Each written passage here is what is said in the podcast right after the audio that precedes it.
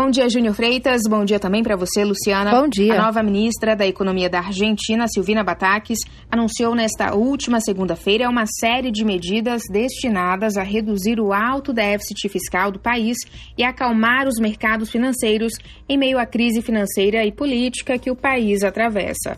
A nova ministra da Economia, que assumiu a pasta há uma semana em meio a uma grave disputa na coalizão governista de centro-esquerda, disse que vai manter as metas acordadas com o Fundo Monetário Internacional, entre outras decisões que buscam afastar as dúvidas sobre o futuro da economia.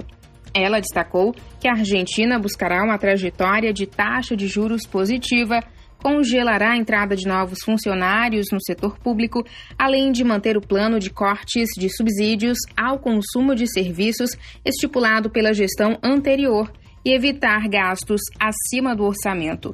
O país, importante exportador de grãos, enfrenta uma inflação que pode chegar a 76% este ano, segundo estimativas, pressão sobre o peso e reservas cambiais baixas.